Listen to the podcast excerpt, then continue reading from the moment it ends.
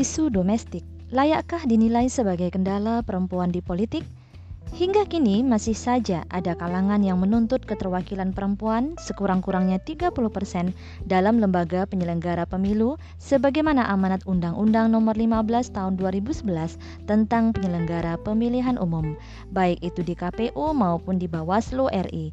Dan afirmasi keterwakilan perempuan telah dijamin oleh pasal 28H ayat 2 Undang-Undang Dasar NRI tahun 1945.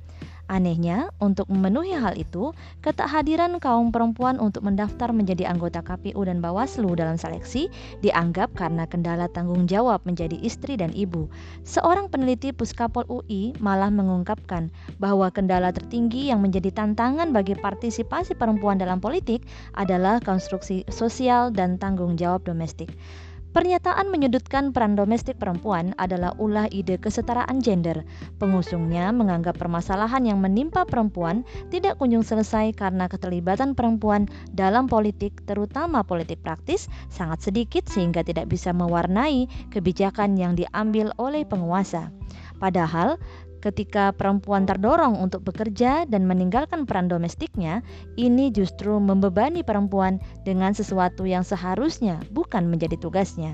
Ketika perempuan terdorong untuk mandiri, tidak membutuhkan siapa pun, bahkan suaminya, ternyata ini melawan fitrah bahwa perempuan inginnya terlindungi, terjaga, bergantung pada laki-laki. Dalam Islam, penguasa atau rakyat sama-sama menyelesaikan problematik umat tanpa membedakan apakah problem itu menimpa laki-laki atau perempuan. Kaum muslim termasuk kaum perempuan berupaya memfungsikan segenap potensi insaniahnya untuk menyelesaikan urusan umat. Pada saat itulah tampak keterlibatannya dalam aktivitas politik. Esensi kiprah politik perempuan adalah sebagai bagian dari kewajiban yang datang dari Allah Ta'ala. Islam tidak pernah mendikotomikan antara peran domestik dan politik. Ini karena peran yang dianggap domestik bisa bernilai politis. Peran utama dan strategis bagi perempuan adalah sebagai ummu warobatul bait, sebagai pencetak generasi sehingga terlahir generasi yang berkualitas prima sebagai pejuang-pejuang Islam yang ikhlas.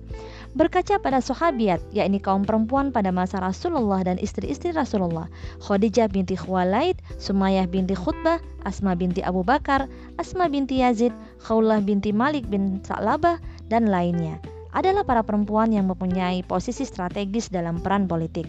Istimewanya, pada saat yang sama, mereka pun mampu melaksanakan peran utamanya sebagai ummu warobatul bait, ibu dan pengelola rumah suaminya, berhasil mencetak generasi terbaik, mujahid dan mustahidah yang mampu membangun peradaban Islam yang tinggi dan cemerlang.